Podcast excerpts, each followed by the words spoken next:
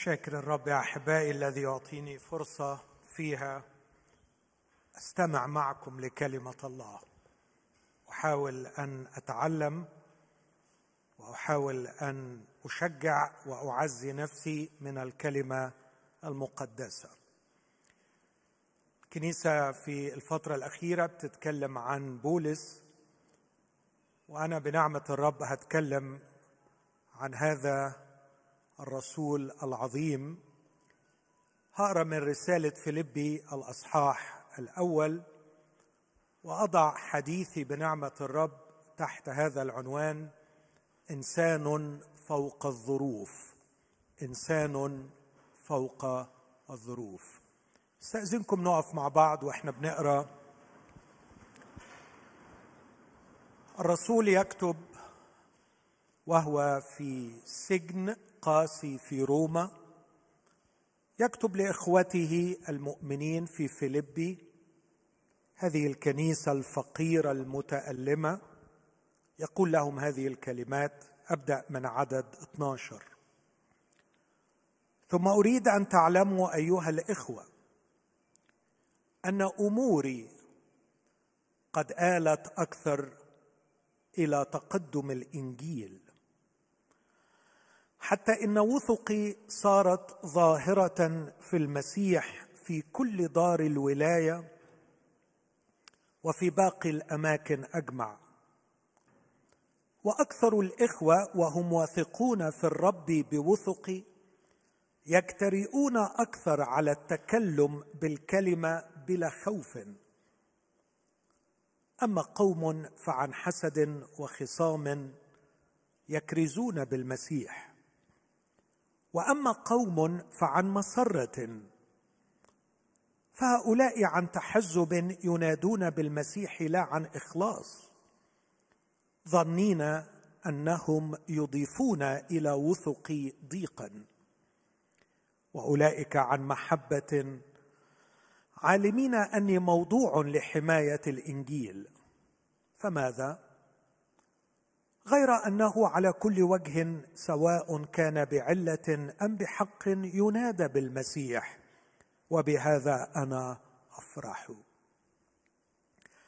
بل سأفرح أيضا لأني أعلم أن هذا يؤول لي إلى خلاص بطلبتكم ومؤازرة روح يسوع المسيح. حسب انتظاري ورجائي أني لا اخزى في شيء.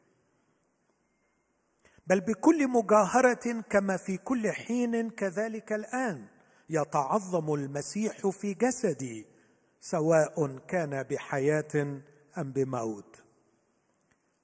لأن لي الحياة هي المسيح والموت هو ربح. ولكن إن كانت الحياة في الجسد هي لي ثمر عملي فماذا أختار؟ لست أدري. فإني محصور من الاثنين لي اشتهاء أن أنطلق وأكون مع المسيح. ذاك أفضل جدا. ولكن أن أبقى في الجسد ألزم من أجلكم. فاذا أنا واثق بهذا أعلم أني أمكث وأبقى مع جميعكم لأجل تقدمكم وفرحكم في الإيمان. لكي يزداد افتخاركم في المسيح يسوع في بواسطة حضوري أيضا عندكم. آمين. هذه هي كلمة الله الصالحة.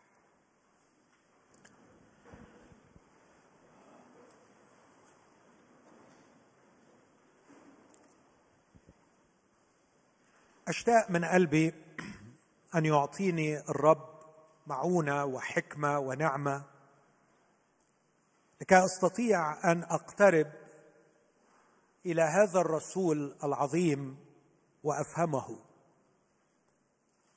أستطيع أن أتخيل الموقف الفكري والروحي الذي كان يعيشه وهو يكتب هذه الكلمات.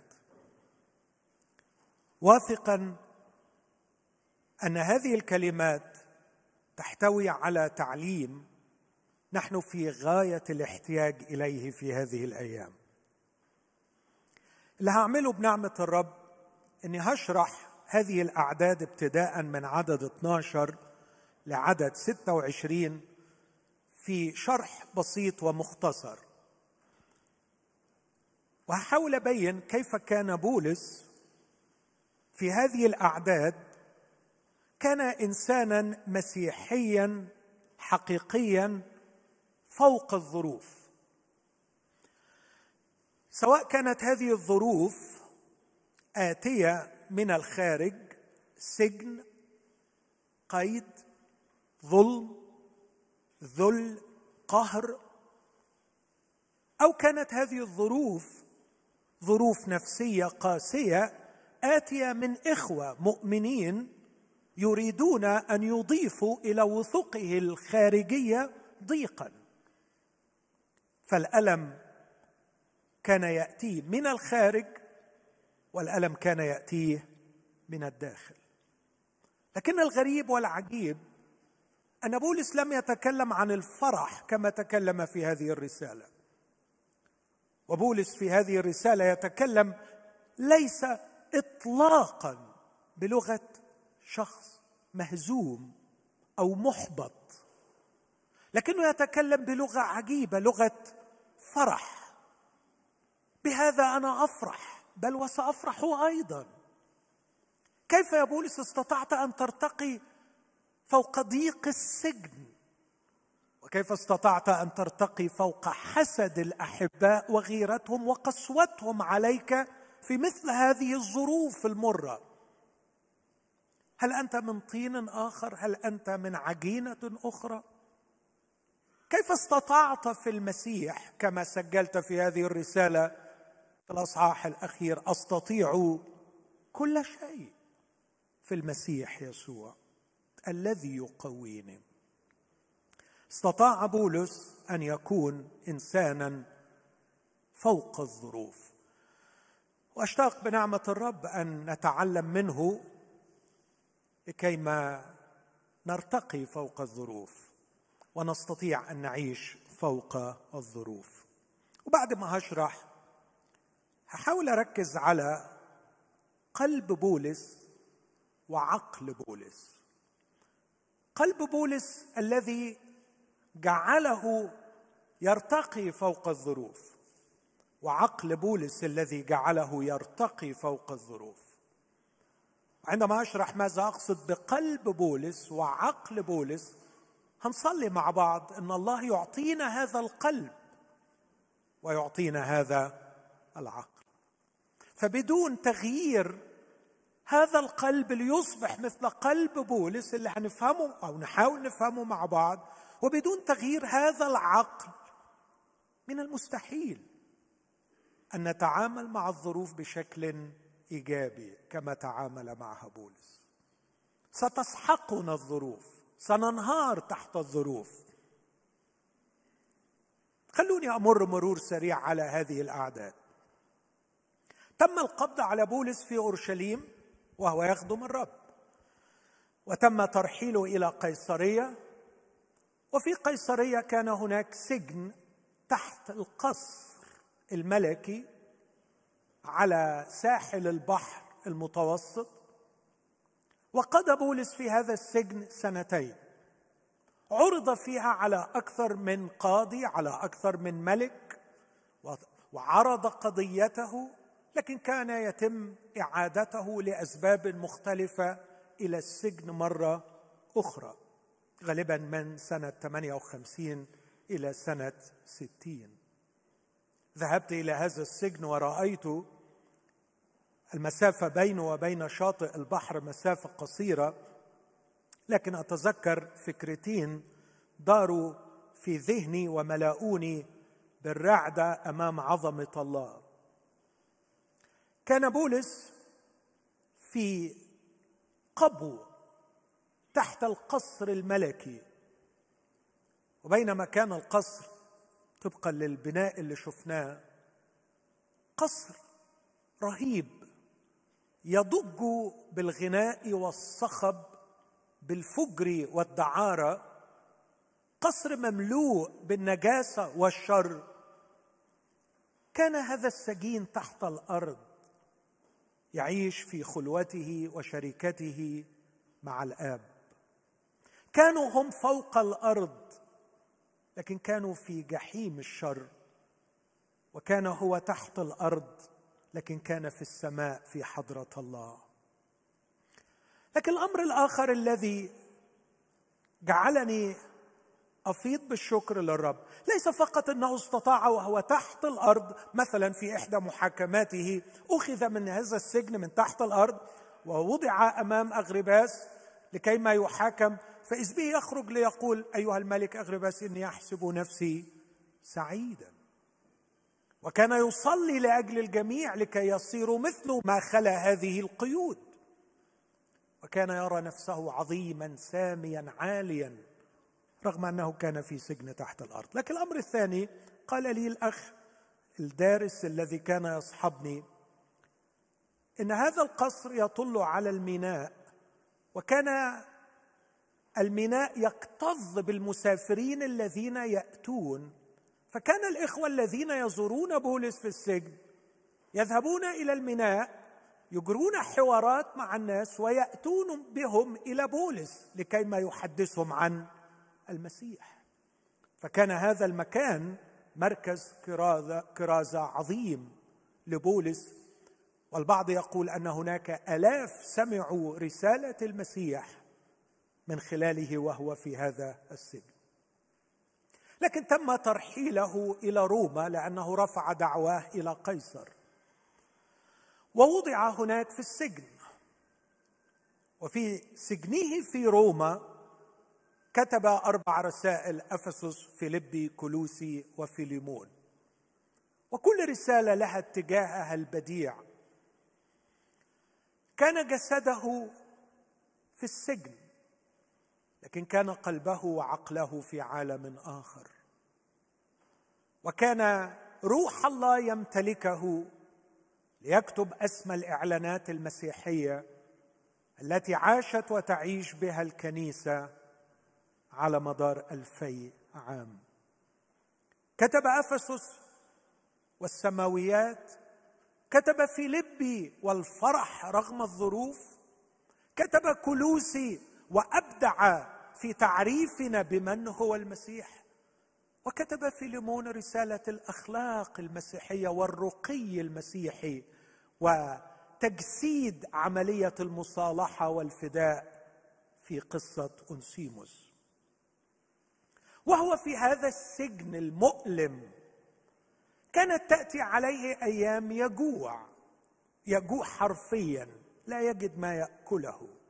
لم يكن السفر سهلا يستطيع الإخوة بسرعة أن ينتقلوا إليه ويأتوا إليه بالطعام فكانت تأتي عليه أيام فيها يجوع. كان موجوعا متالما من ألم الجوع وألم السجن. لكن إخوة فيلبي الفقراء أرسلوا إليه مع أبوفرودوتس واحد منهم أرسلوا إليه هدية أرسلوا إليه تقدمة. قبلها نسيم رائحة طيبة. يبدو أن كان بها طعام وملابس فتشجع. وقبل هذه التقدمة ذبيحة وقال إني لست أفرح بالعطية لكن أفرح بالثمر المتكاثر لحسابكم لأنكم اشتركتم في ضيقتي. كان متضايقا متالما. فعندما أتوا إليه بالطعام والملبس فرح وتشجع. وقبل أن يمضي أبو فرودوتس عائدا إلى إخوته كتب بولس هذه الرسالة مسوقا من الروح القدس وحملها له لكي يحملها إلى إخوته. وبعد مقدمة ليست بطويلة من 11 عدد حياهم وشجعهم وصلى صلاة شفاعية توسلية جميلة من أجلهم ابتدأ يعرض عليهم حاله. يشاركهم بما يعتمل في نفسه. شاركهم بقلبه وشاركهم بعقله. فتح قلبه لإخوته لكي ما يحدثهم عن أحواله. كان المعتاد في رسائل بولس أن يكتب عن أحواله في نهاية الرسالة تقريبا. لكن في هذه الرسالة بدأ الرسالة بأن يشارك إخوته بأحواله فكشف قلبه. وأرانا أين هو قلب بولس؟ وعندما أقول القلب في هذا الحديث أقصد أعمق رغبات الإنسان.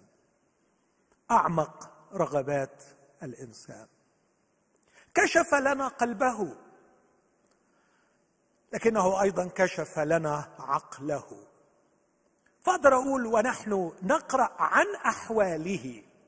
سنعرف ماذا كان يرغب بولس وما هي أعمق رغبات بولس وسنعرف كيف كان يفكر بولس. فبدأ الحديث بالقول. ثم أريد أن تعلموا أيها الإخوة أن أموري التي وصلتكم أخبارها.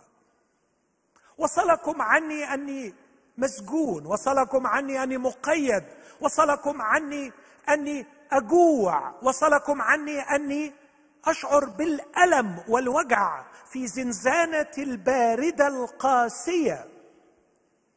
بلغتكم أموري لكن إياكم أن تذرفوا الدمع علي وأن ترثوا لحالي.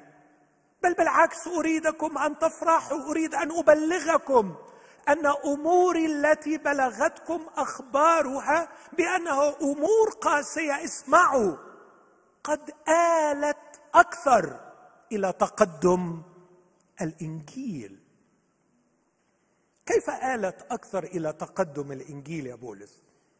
كيف آل سجنك وحبسك؟ أنت أنت المرسل أنت الخادم الذي يصول ويجول في جميع البلدان لكي ينشر الإنجيل. هل تريد أن تقنعني أنه بعد أن تم حبسك ومنعك عن السفر أمورك الت إلى تقدم الإنجيل؟ يقول هذا ما حدث. هو ده اللي حصل. كيف؟ يقول إن وثقي قيودي صارت ظاهرة في المسيح. المفسرين احتاروا أمام هذه الكلمة. لماذا لم يقل لأجل المسيح؟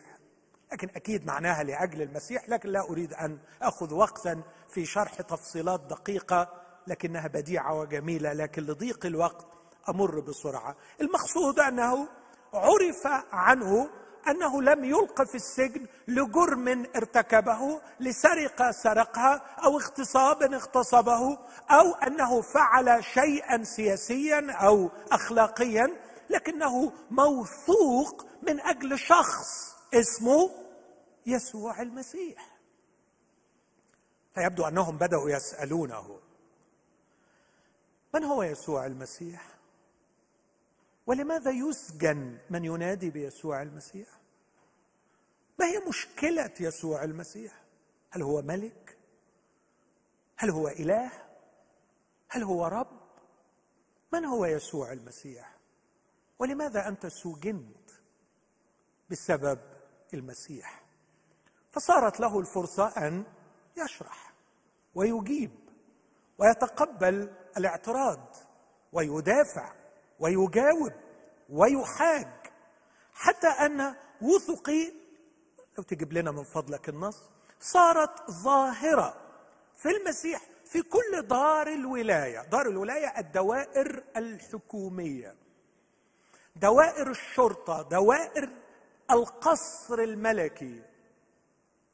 كان يبدو أن الضباط والجنود يتناقلون أخبار هذا السجين الغريب الموهوب في الكلام الموهوب في الحجة والإقناع وأنه ينادي بأمر غريب فيقول أنه مسجون من أجل رب غير قيصر من أجل يسوع. فبدأ الجميع يتحدثون بامره يأتون إليه يتساءلون فيما بينهم حتى بلغت الأخبار القصر نفسه. والأمر الغريب يا أحبائي والشيء العجيب اللي بولس ما حلمش بيه وهو حر طليق.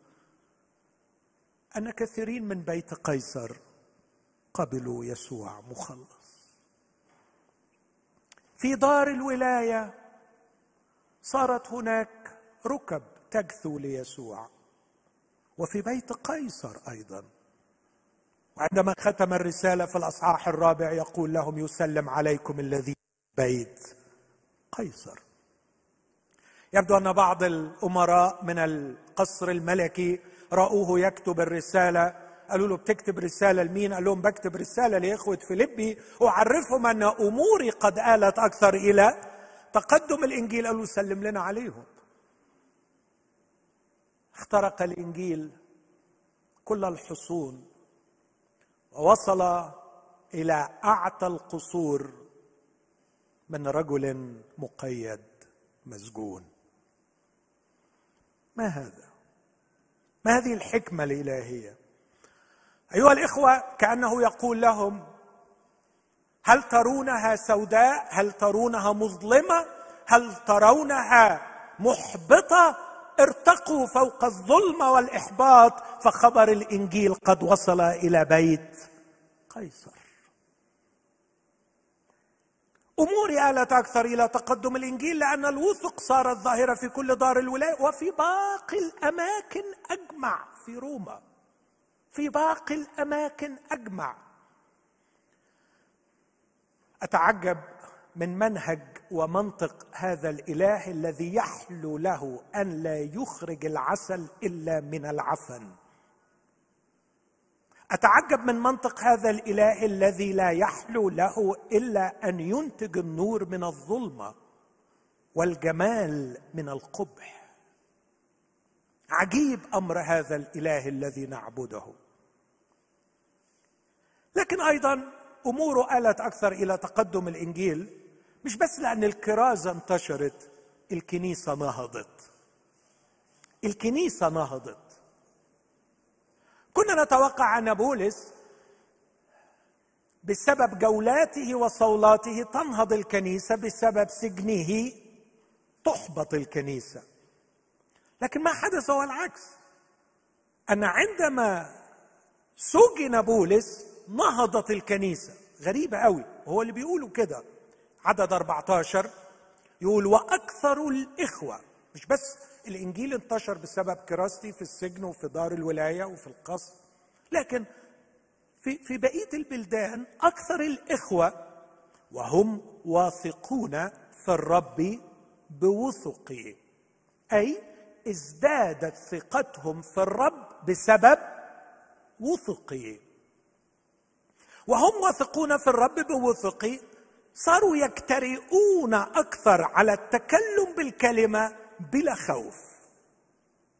واضح إنه حالة من الحزن العميق انتابت الإخوة بسبب سجن بولس. وهم يعلمون أنه موضوع لحماية الإنجيل. فابتدأت تنتابهم حالة من الخوف والذعر على الإنجيل. هيحصل إيه في الإنجيل دلوقتي بعد ما بولس اتسجن. يا جماعة ما ينفعش. يلا بينا نصلي. يلا بينا نتضرع إلى الرب. من أجل الإنجيل من أجل حماية الإنجيل. فإذ بروح الله يملأهم بنفس الروح التي كانت في بولس. فابتدأوا يمتلئون بالثقة في الرب كثقة بولس.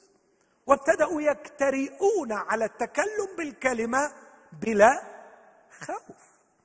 لاحظوا بيقول أكثر الإخوة مش بيقول أكثر الرسل أو الخدام أو القصوص أو المبشرين. يبدو أن حالة النهضة انتابت كل الكنيسة فأصبح أكثر الإخوة واثقون بوثق في الرب وثقوا في الرب بسبب وثق بولس لأنهم انتابتهم حاله من الذعر والخوف. لقد ضاع كل شيء. بولس سجن الإنجيل سينتهي. كلا سنصلي ونصرخ إلى الرب لكي يجعل من كل واحد منا بولس. وانتشروا في كل البقاع يكرزون بيسوع الخلاص. فصارت الكلمة تذاع من آلاف الأفواه بعد أن كانت تذاع من فم بولس. لكن كالعادة دائما يختلط الحابل بالنابل والخير بالشر والجيد بالرديء. وكثيرا ما في وسط أفراحنا نجد ما يؤلمنا وما يكسر قلوبنا. فوجئ بولس أنه بينما النهضة تعم والإخوة يجترئون أن هناك عدد ليس بقليل بين الكارزين يكرزون بالمسيح. هؤلاء ليسوا المهودين الذين هاجمهم في غلطيا أو في فيليب ثلاثة لكنهم يكرزون كرازه صحيحه بالمسيح. لكن للأسف الشديد بدوافع خاطئة بدوافع شريرة. وهذا شيء مرعب يا إخوتي الأحباء. فالمسيحية كانت ولم تزل تعاني من أناس يكرزون بإنجيل آخر إنجيل خاطئ. لكن هؤلاء مفضوحين. المأساة الكبرى في من يكرز بإنجيل صحيح بدوافع خاطئة. فبولس يقول في عدد 15 أما قوم من اللي بيكرزوا بجرأة فعن حسد وخصام يكرزون بالمسيح. وأما قوم فعن مسرة فهؤلاء عن تحزب ينادون بالمسيح. عدد 16 لا عن إخلاص. هل هناك من ينادي بالمسيح بدون إخلاص؟ نعم يعني بدون إخلاص؟ يعني بدوافع غير نقيه بدوافع غير صحيحة. لا عن إخلاص ظنين أنهم يضيفون إلى وثقي ضيقا. أيضا احتار المفسرون في تفسير هذا الأمر. إزاي الناس دي بتكرز بالمسيح؟ بحماس ونشاط. وتكرز كرازه صحيحة بولس لم يرفضها وفرح بها في الآخر وقال سواء بعلة أم بحق ينادى بالمسيح وأنا بهذا أفرح. طب ليه بيعملوا كده؟ ليه بيعملوا كده؟ الفساد الخيبة الثقيله بتاعة القلب البشري. يبدو أن هؤلاء الأشخاص كانوا يرون في بولس نموذجا رائعا للنجاح. استحوذ على قلوب القديسين. صار بلغة العصر ستار في الوسط المسيحي فحسدوه مع إنهم مؤمنين. غاروا منه. اشتاقوا أن يكونوا مثله أو أن يخفت بريقه أو يخمد صوته. هل من الممكن أن شخص مسيحي حقيقي يوصل بيه الحسد إنه يطير أخوه من على وش الدنيا لأنه غاير منه ومش عارف يبقى زيه؟ أيوه للأسف الشديد. بطرس الرسول يكتب في رسالته الأولى والأصحاح الثاني ويقول اطرحوا اطرحوا عنكم كل مكر كل رياء كل خبث والحسد وكل مذمه هل من الممكن أن الطبيعة الساقطة الموجودة في المؤمن تجعله يحسد أخاه الخادم ويتمنى سجنه ويتمنى خفت صوته ويتمنى إخماده لكي تخلو له الساحة؟ للأسف نعم. هذا ما حدث. بولس سجن. الحمد لله. يلا دي فرصتنا. فرصتنا أن نجمع اتباعا ونحقق نجاحا. لا يوجد غريم ومنافس الساحة خالية. نستطيع أن نحقق النجاحات التي حلمنا بها. ونرسل رسالة لبولس تقول له لست وحدك في الساحة. لقد انتهى عصرك وخفت البريق وضاع زمنك. إنه زماننا الآن وليس زمنك يا بولس. لكي يضيفوا إلى وثقه ضيقا. فيبقى عنده ضيق القيود اللي جاي من نيرون وجاي من الوثنيين وعنده ضيق نفسي جاي له من المسيحيين لكي يسحق من الخارج ومن الداخل. لكن يبدو يبدو أنهم لم يفهموا قلب هذا الرجل ومنطق هذا الرجل كما سأوضحه بعد قليل. قصة مشابهة حدثت مع المعمدان تشرح نفس الفكرة بس ساعتها ما كانتش جاية من مؤمنين حقيقيين كانت جاية من يهود غيرانين. ذهبوا للمعمدان ليقولوا له هل علمت؟ هل سمعت بالخبر؟ إن الذي كان معك في عبر الأردن وأنت شهدت له وإنت قلت عنه كلام حلو اسمع الخبر المؤلم. إيه الخبر المؤلم اللي قالوا له المعمدان حد فاكره؟ إنه يعمد والجميع يأتون إليه. الحق الحق. شفت شفت التصرف الغريب اللي أنت عملته؟ أديك شهدت له. كانت النتيجة إنه عمل إيه؟ إنه خدها منك. بس فاكرين؟ واضح إنهم أغبياء. لم يعرفوا قلب المعمدان وعقله. فاكرين ردوا قالوا بجد؟ صحيح. الجميع يأتون إليه. وهيبطلوا يجوني. وهيبطلوا يتبعوني خلاص مش هيبقى عندي تلاميذ وكلهم هيروحوا له. قالوا له آه الحق. شفت؟ قال لهم اذا فرحي قد كمل لأنه ينبغي أن ذلك يزيد وإني أنا أنقص. لم يفهموا قلب المعمدان وهؤلاء لم يفهموا قلب بولس. كانوا يظنون بغبائهم أنه سيحزن لكن بولس يسحقهم بالقول. أو خلونا أقول يسحق الغباء بالقول. هؤلاء عن تحزب ظنين أنهم يضيفون إلى وثق ضيقا وأولئك المحبه فماذا غير أنه على كل وجه عدد 18 من فضلك غير أنه على كل وجه سواء كان بعلة أم بحق ينادى بالمسيح. وبهذا أنا أفرح. لكن يستكمل يقول بل سأفرح أيضا. هتفرح تاني إزاي يا بولس؟ يقول بل سأفرح أيضا لأني أعلم أن هذا يؤول لاحظ اموري آلت أكثر إلى تقدم الإنجيل. إيه الأمور دي؟ سجني. الظروف اللي من بره الوحشة. طب الظروف اللي من جوه اللي هي حسد وغيرة إخواتك المؤمنين قالوا هذه ستؤول أيضا. بس مش ستؤول إلى تقدم الإنجيل لكن ستؤول إلى خلاصي أنا. الظروف القاسية الآتية من الخارج ستؤول إلى تقدم الإنجيل والظروف القاسية الآتية من الداخل ستؤول إلى خلاصي أنا. مهما كانت الشرور بين يدي الله تؤول. مهما كانت الشرور بين يدي الله الحكيم تؤول تؤول إلى خلاص. خلاص الخطاة وخلاص المؤمنين.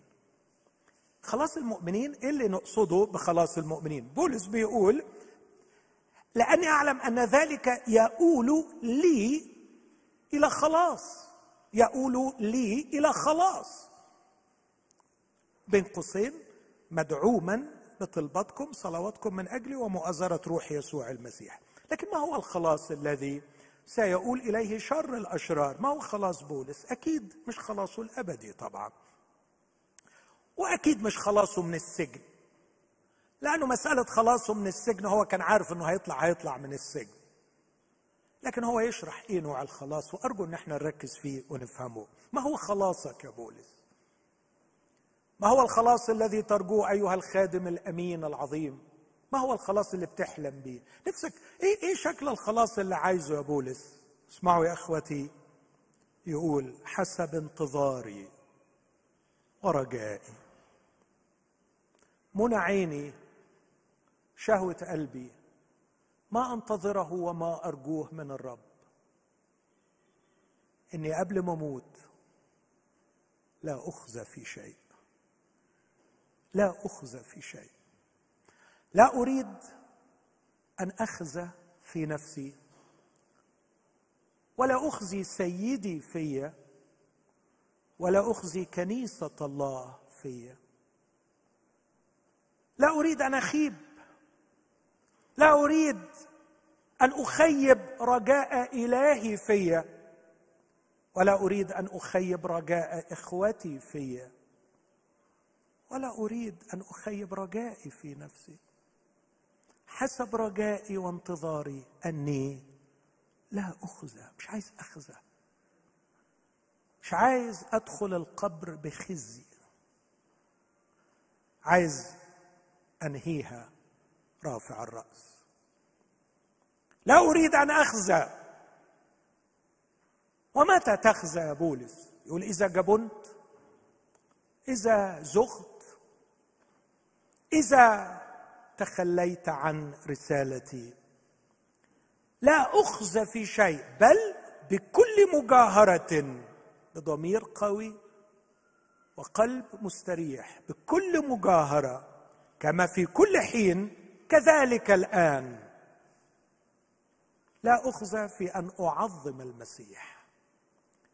أريد أن أظل أعظم المسيح إلى النفس الأخير. أن يتعظم المسيح في جسدي سواء كان بحياة أم بموت. ما هو الخلاص؟ الخلاص من التجارب ومن حيل ابليس التي قد تسقطني فأكف عن تعظيم المسيح سواء في حياتي أو بموتي. أريد أن أظل للنهاية يتعظم المسيح في جسدي بحياة أو بموت. ده خلاص؟ نعم. الحقيقة خلاص. وما أعظمه خلاص. وما أكثر الحيل والتجارب والشباك والفخاخ التي تحيط بكل منا لكي تسقطه فتمنعه من هذا الخلاص أن ينهي مشواره على الأرض وهو يعظم المسيح بحياة أو بموت. لكن يبقى السؤال كيف يؤول حسد المؤمنين إلى خلاص؟ كنت أتوقع انه تشجيع المؤمنين يؤول إلى خلاص مظبوط؟ لما نطبطب عليه ونشجعه ونفرح به لكن هنا ما بيقولش تشجيع المؤمن لكن هذا يشير إلى حسد المؤمن كيف يقول حسد المؤمنين؟ غالبا حسد المؤمنين كان أقصى على نفسه من ذل القيود. كان الوجع عميقا للغاية في أحشائه. كان يشعر بالطعنة كان يشعر بالوجع فينحني أمام إلهه. وهو مكسور ومتضع تأتيه النعمة تأتيه النعمة. ويبدو يا إخوتي أن الخادم لا يكون في أمان أكثر مما يكون وهو مكسور. يبدو أن الخادم يحفظ في العلاء وهو في القاع مضغوط. يبدو انها هي حكمة الله أن يجعل خدامه ناجحين وهم مكسورين. قال واحد مرة بعض الناس يموتون بقلب مكسور لكن يبدو أن خادم الله عليه أن يعيش بقلب مكسور لكي يظل ناجحا في العلاء. يبدو أن انكسار قلبه حفر حفرة عميقة في أعماقه لمزيد من سكيب النعمة تملأه فتجعله أكثر اتضاعا وأكثر اتكالا على إلهه وأكثر انتظارا لقوة روحه القدوس. وهو في هذه الحالة من الاتضاع والانسحاق الذي سببه حسد المؤمنين. كان كانت هناك قوتان كانت هناك قوتان عظيمتان تعمل لحسابه مؤازرة روح يسوع المسيح وشفاعة المؤمنين من حوله. هذا يؤول لي إلى خلاص بطلبتكم ومؤازرة روح يسوع المسيح. يتعظم المسيح في جسدي سواء كان بحياة أم بموت. هذا هو الخلاص الذي حصل عليه بولس.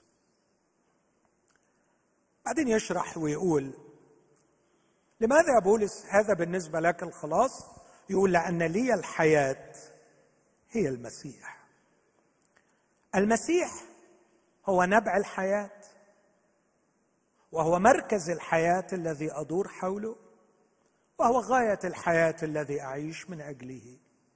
فلي الحياة هي المسيح والموت ربح. الموت هو ربح. اخوتي دعونا نفكر في الكلمتين دول من فضلكم. أن أحيا لا أحيا لبولس. أن أموت أموت لصالح بولس. فالحياة صارت للمسيح والموت صار لبولس. مفهوم؟ أن أحيا ده مش ليا. أن أموت ده ليا. أمانة حتى الموت ثم انتصار على الموت. الموت بالنسبة لي لو أنا بدور على بولس لو أنا عايش من أجل بولس على فكرة أفضل مليون مرة لبولس إنه هو يموت. طبقا لكلامه. لأن بولس بيقول الموت بالنسبة لي ربح. إن أنا أموت أنا الربحان. إن أنا أحيا مين الربحان؟ المسيح. إيه ده؟ مش عجيبة شوية الحكاية دي؟ عجبي. إذا حييت آخر يربح وإذا مت أنت تربح المفهوم دائما والشائع هو العكس. هشوف معاكم بعد شوية ليه بيفكر بالطريقة دي. بعدين بيقول على الرغم من أنه الموت بالنسبة لي ربح وهو راحتي وهو سعادتي وهو أفضل جدا لكن إن كانت الحياة في الجسد بالنسبة لي هي ثمر عملي من أجل المسيح هي ثمر عملي. فماذا أختار؟ لست أدري. الحقيقة الاثنين حلوين. الاثنين حلوين بس واحدة المركز فيها المسيح الغرض فيها المسيح والثانية فيها أنا. فإني محصور من الاثنين. ليش؟ أنا أنطلق وأكون مع المسيح. ذاك أفضل جدا إن أروح له هناك. ده أريح لي. أريح لي مئة مرة. لا شيء فيها يجذبني لا شيء فيها له بريق في عيني.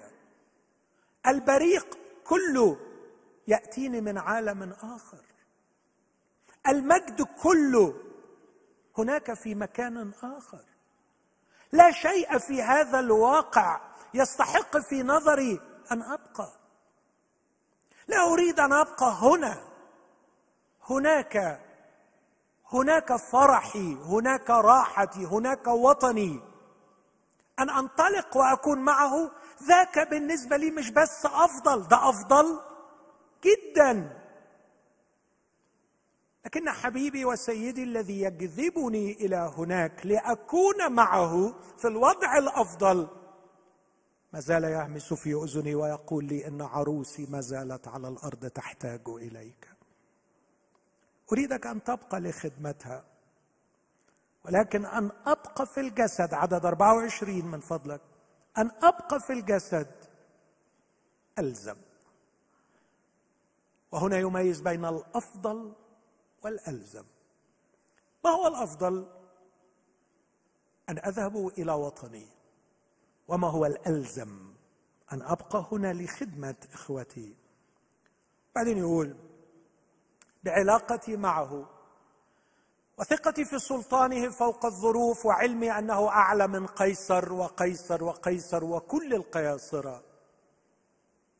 عرفت أنه سيبقيني. فالقرار الأخير ليس في يد نيرون لكن في يد ملك الملوك ورب الأرباب. في يد يسوع. فأنا علمت أني سأبقى مع جميعكم لأجل تقدمكم. بقي في السجن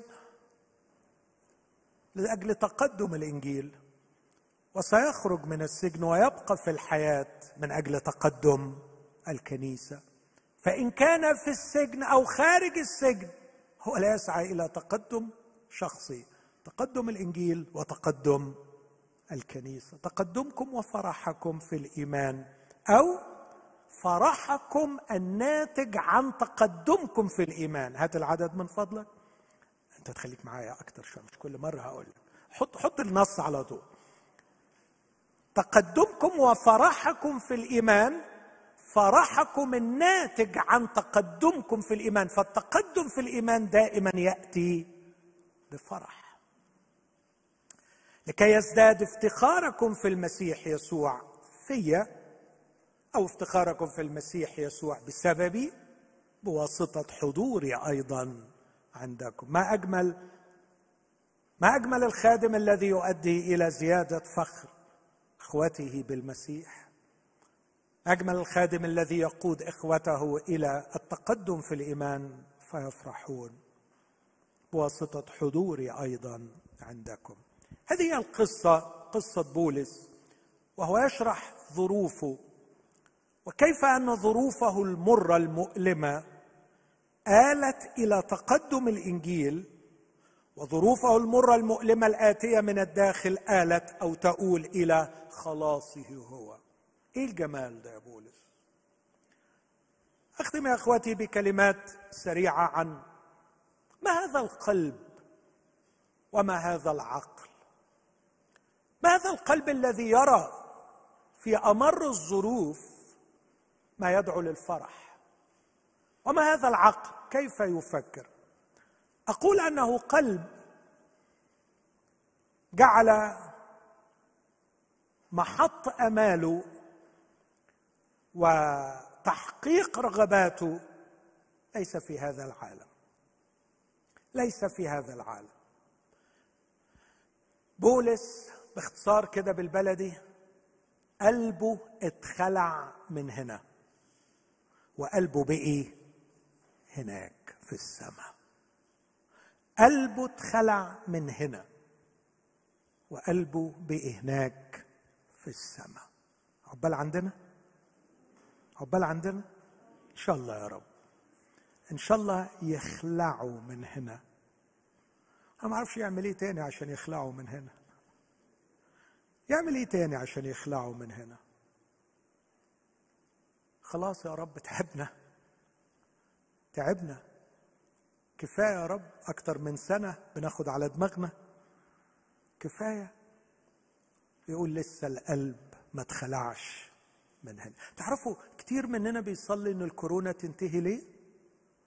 ليه؟ علشان نرجع نستمتع بهنا. بس. عايزين هنا ونستمتع بهن. كورونا دي سخيفة جدا حرمانة من المتعة هنا. وهو عايز يخلع قلبنا من هنا. ويخلي قلبنا في السماء. كنت الأسبوع الماضي بتأمل في فقرة كتبها سي إس لويس في كتاب مشكلة الألم. احاول بسرعة أتذكرها بترجمتها يعني يمكن ما تكونش دقيقة 100% لكن أثق إنه ده تقريبا المعنى اللي هو حب يقوله. اسمعوني أحبائي ماذا يقول سي إس لويس؟ في في في في هذه الفكرة الفكرة الجميلة من كعادته. بيقول بينما تأخذني الحياة في مجراها العادي الطبيعي كبقية المؤمنين نسير دون أن نعي أننا نسلك في استقلال عن الله كبقية الناس غير المؤمنين. نسلك ونسلك في أمورنا العادية الحياتية اليومية تلهينا تلك المباهج الطفولية. غدا سأخرج مع الأصدقاء في عشاء. واليوم سأنجز عملا يزيد من فخر الباطل. والأسبوع القادم سأذهب في أجازة أستمتع بها. وهناك كتاب جديد سأقرأه لأستمتع بقراءته. تأخذني حياتي اليومية المستقلة عن الله وتلهيني تلك المباهج الطفولية.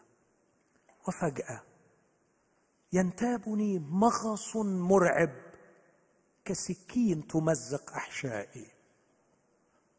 وتبدأ على وجوه الأطباء علامات تنذر بمرض خطير يهدد حياتي.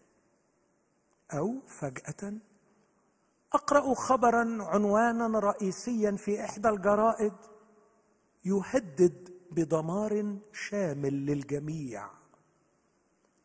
فتتحطم لعب الأطفال. وتنتهي مباهج الطفولة. فأبدأ أسحب نفسي وألملمها وأعود إلى الإطار الفكري الصحيح الذي كان ينبغي أن أعيش فيه كل الوقت. هذا الإطار الفكري الذي يقول لي إن تلك المباهج الطفولية لم يقصد لها قط أن تستحوذ على قلبي وأن خيري الأسمى في عالم آخر. وأن كنزي الوحيد الحقيقي هو المسيح. آه كم نحتاج إلى الوجع وكم نحتاج إلى الخبر المزعج لكي ننتزع من عالم زائل فارغ على فكرة هي دي حقيقته بس إحنا ما بنشوفهاش إلا في الوجع. لا ندرك أن ما نستمتع به من مصادر بهجة هي لعب أطفال وأن هذه المباهج الطفولية لم يقصد لها قط أن تستحوذ على قلوبنا وأن خيرنا الأسمى ليس هنا بل هناك وأن الكنز الوحيد الحقيقي هو المسيح. ثم يختم سيس لويس ببراعته مش عارف أقول و... و... وتشاؤمه مش عارف يقول. عندما ألملم وأسحب نفسي إلى هذا الإطار الفكري أظل بنعمة الله بضعة أيام في هذا الإطار. أعيش كمسيحي حقيقي أستمد سعادتي من المصادر الصحيحة. بس ليه قال عدة أيام لأنه غالبا عارف أنه أول ما يخلص الوجع بتاع البطن أو يطلع الخبر مش صحيح ترجع ريما لعادتها القديمة. يلا نهيص. ما إحنا مخلوقين للهيصة. يلا نتبسط. هو إيه في الدنيا غير الانبساط؟ بولس لا. بولس كان قلبه في حتة تاني وفي عالم تاني. بولس كان لا يبحث عن تلك المباهج الطفولية لكن كان يبحث عن المسيح.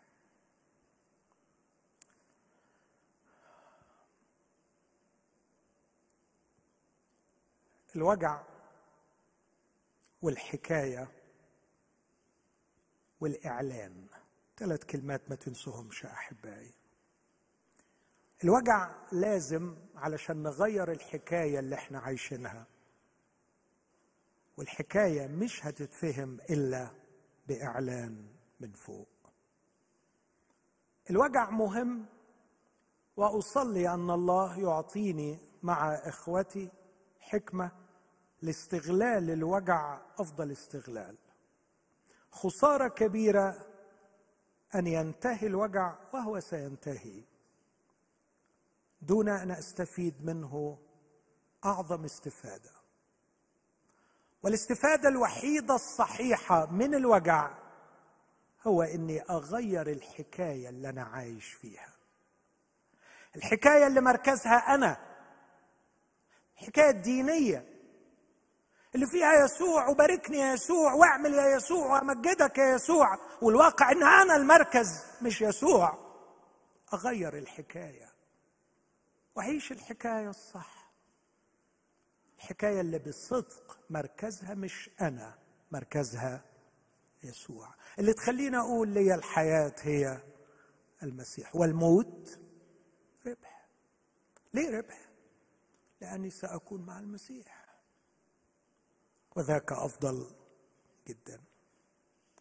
الوجع في حد ذاته مش هيعمل التغيير.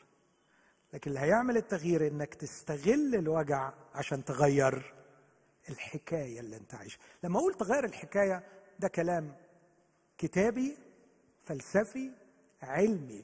كل بني آدم فينا عايش جوه حكاية. وغالبا الحكاية البطل بتاع الحكاية هو أنا. محتاج تغير الحكاية. محتاج تنتقل لحكاية يسوع. وتبقى جزء من حكايته. مش تنادي على يسوع يبقى جزء من حكايتك. ويسهل لك أمورك وينجح لك حكايتك. كفاية كفاية لعب عيال. كفاية نطلب من يسوع إنه ينجح لنا حكايتنا. ويا ريت الوجع يخلينا نبقى فعلا أمناء بأن إحنا نعيش حكايته. بس حتى فكرة الحكاية تحتاج اعلان وده اللي قاله الرسول اسمعوا يا إخواتي بولس بيقول على فكرة أنا كنت عايش حكايتي فيليبي ثلاثة كنت عايش حكايتي بالطول وبالعرض. كنت في الريسي كنت مضطهد الكنيسة كنت كنت كنت كنت كنت أنا عامل حكاية كبيرة بس لما نور عليا اكتشفت إنها زبالة. فحسبتها نفاية لكي أربح المسيح وأوجد فيه. واحد يقول وأنا دلوقتي ما بعملش غير حاجة واحدة أسعى نحو هذا الغرض إني أعيش جوه الحكاية دي اللي مركزها المسيح. وبعدين يقول أنا عارف إن أنا صعبت الكلام عليكم فليفتكر هذا جميع الكاملين من هات لنا فيليبي ثلاثة من فضلك. يمكن عدد مش عارف كام دور عليها وهاتها. فيليبي ثلاثة عدد 15 فليفتكر هذا جميع الكاملين منا. وإن افتكرتم شيئا بخلافه فالله سيعلن لكم هذا أيضا. سيعلن. كشف. ريفيليشن في وجع وفي حكاية. والوجع الحمد لله اليومين دول موجود.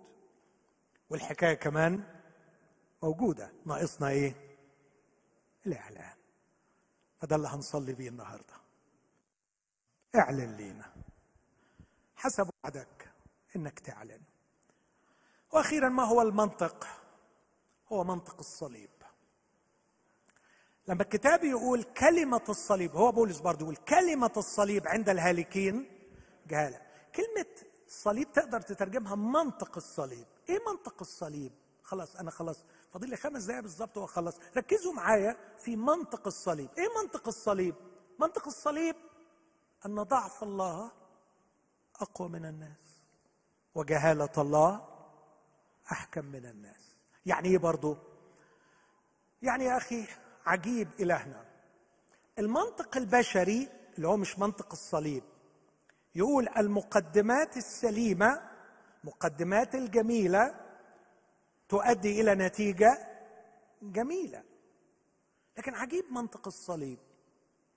ياخذ خيانة يهوذا وحسد رؤساء الكهنة وجبن التلاميذ وشر الرعاع وظلم بيلاطس تخيل واحد يجتمع عليه الخمس حاجات دول.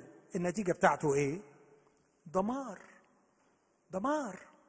بس الخمس حاجات دول وصلوا إلى الصليب وفي الصليب أعظم انتصار وأعظم خلاص. هو بيحب كده. من رحم الصعوبة من رحم الصعوبة تولد البركة.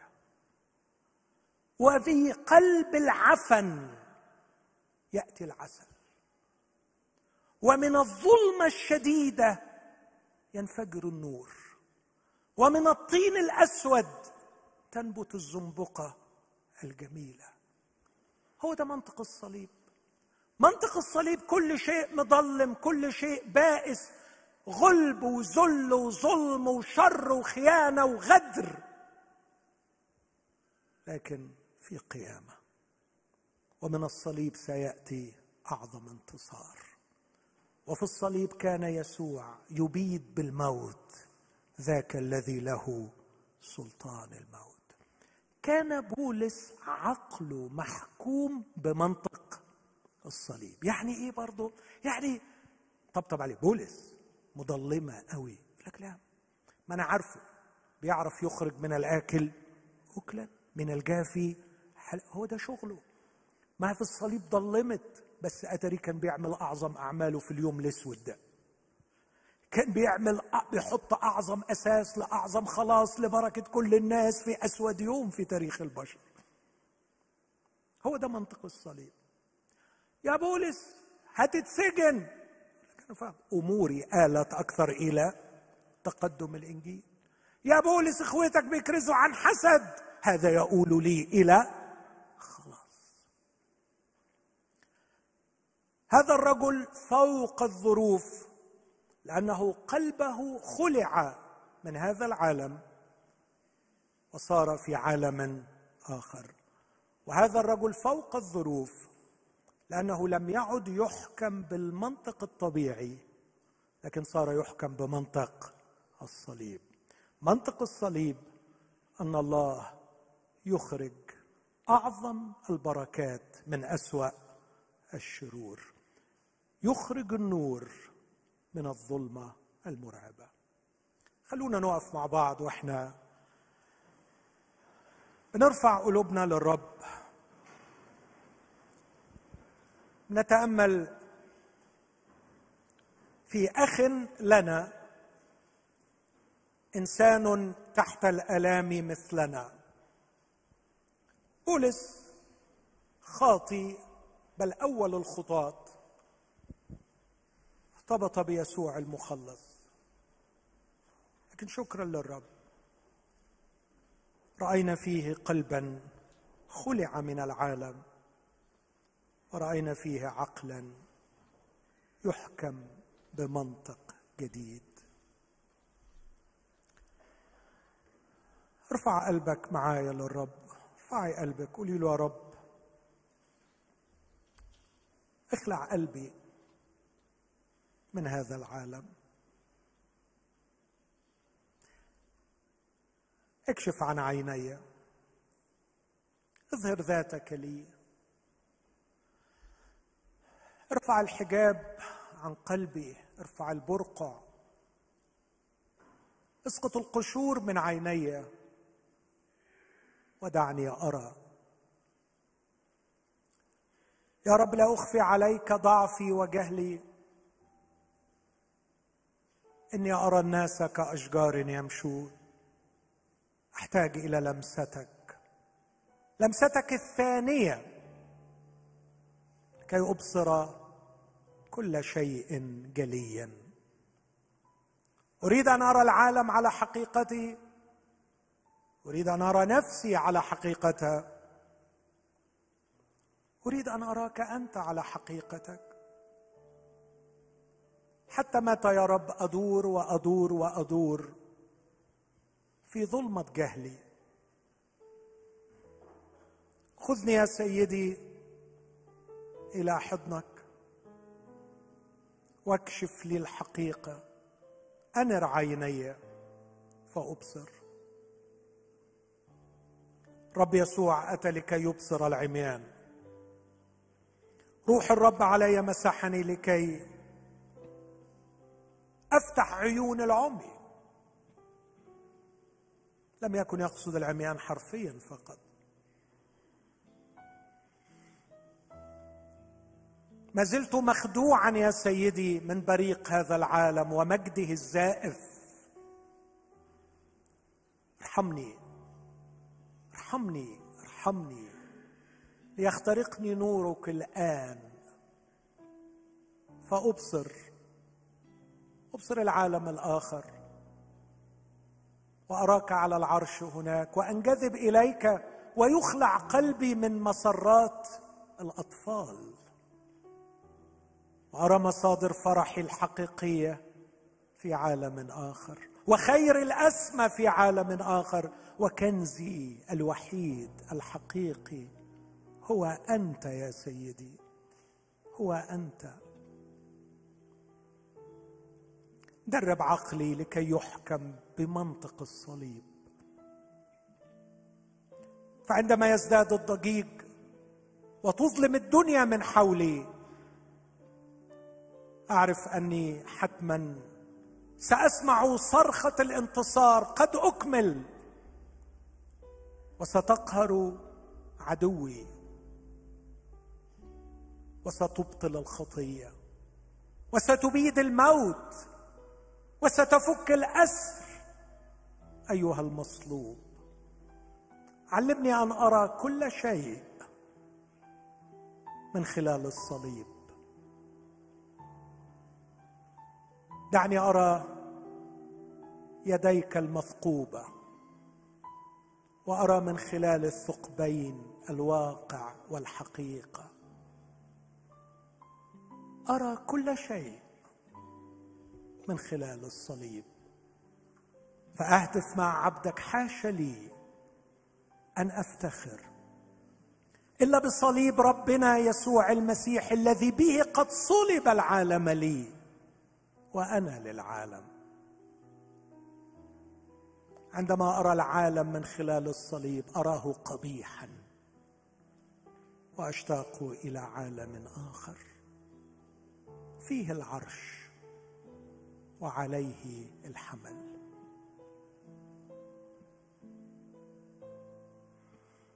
أيها الرب الحبيب يسوع تضرع إليك أن تجود على أكبر عدد منا الآن بإعلان جديد. إعلان كشف جديد ينتزعنا من حكايتنا الهابطة وينقلنا إلى حكايتك. يا ابن الله في اسم المسيح يا أبانا اسمع تضرعي من أجل نفسي ومن أجل إخواتي. ولا تسمح أن أيام المرض والوباء تنتهي دون أن نتغير دون أن نستفيد من الوجع. لا تسمح أن نكون تحملنا التكلفة ولم نجني الثمر. هبنا حكمة. هبنا حكمة. هبنا حكمة يا أبانا. فنطلب مجدك في حياتنا. آمين.